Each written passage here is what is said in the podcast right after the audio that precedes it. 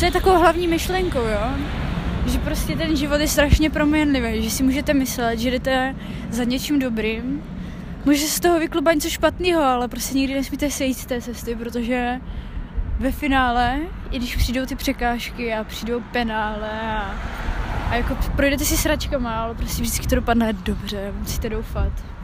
Jo, tak jako když dáme nějaký takový jako příklad, tak se třeba může stát, že vám ujede bus a vy jste jsou strašně nešťastní, ale potom právě, když přijede ten druhý, už sice pozdě, ale přijede, a teď třeba v tom buse potkáte nějakého kluka. A teď... Nebo kdyby, holku. Kdyby, nebo holku, ano, samozřejmě.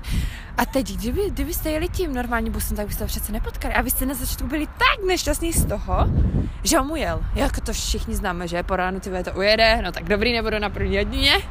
A přitom prostě i ty špatné věci vám můžou donést ty dobré.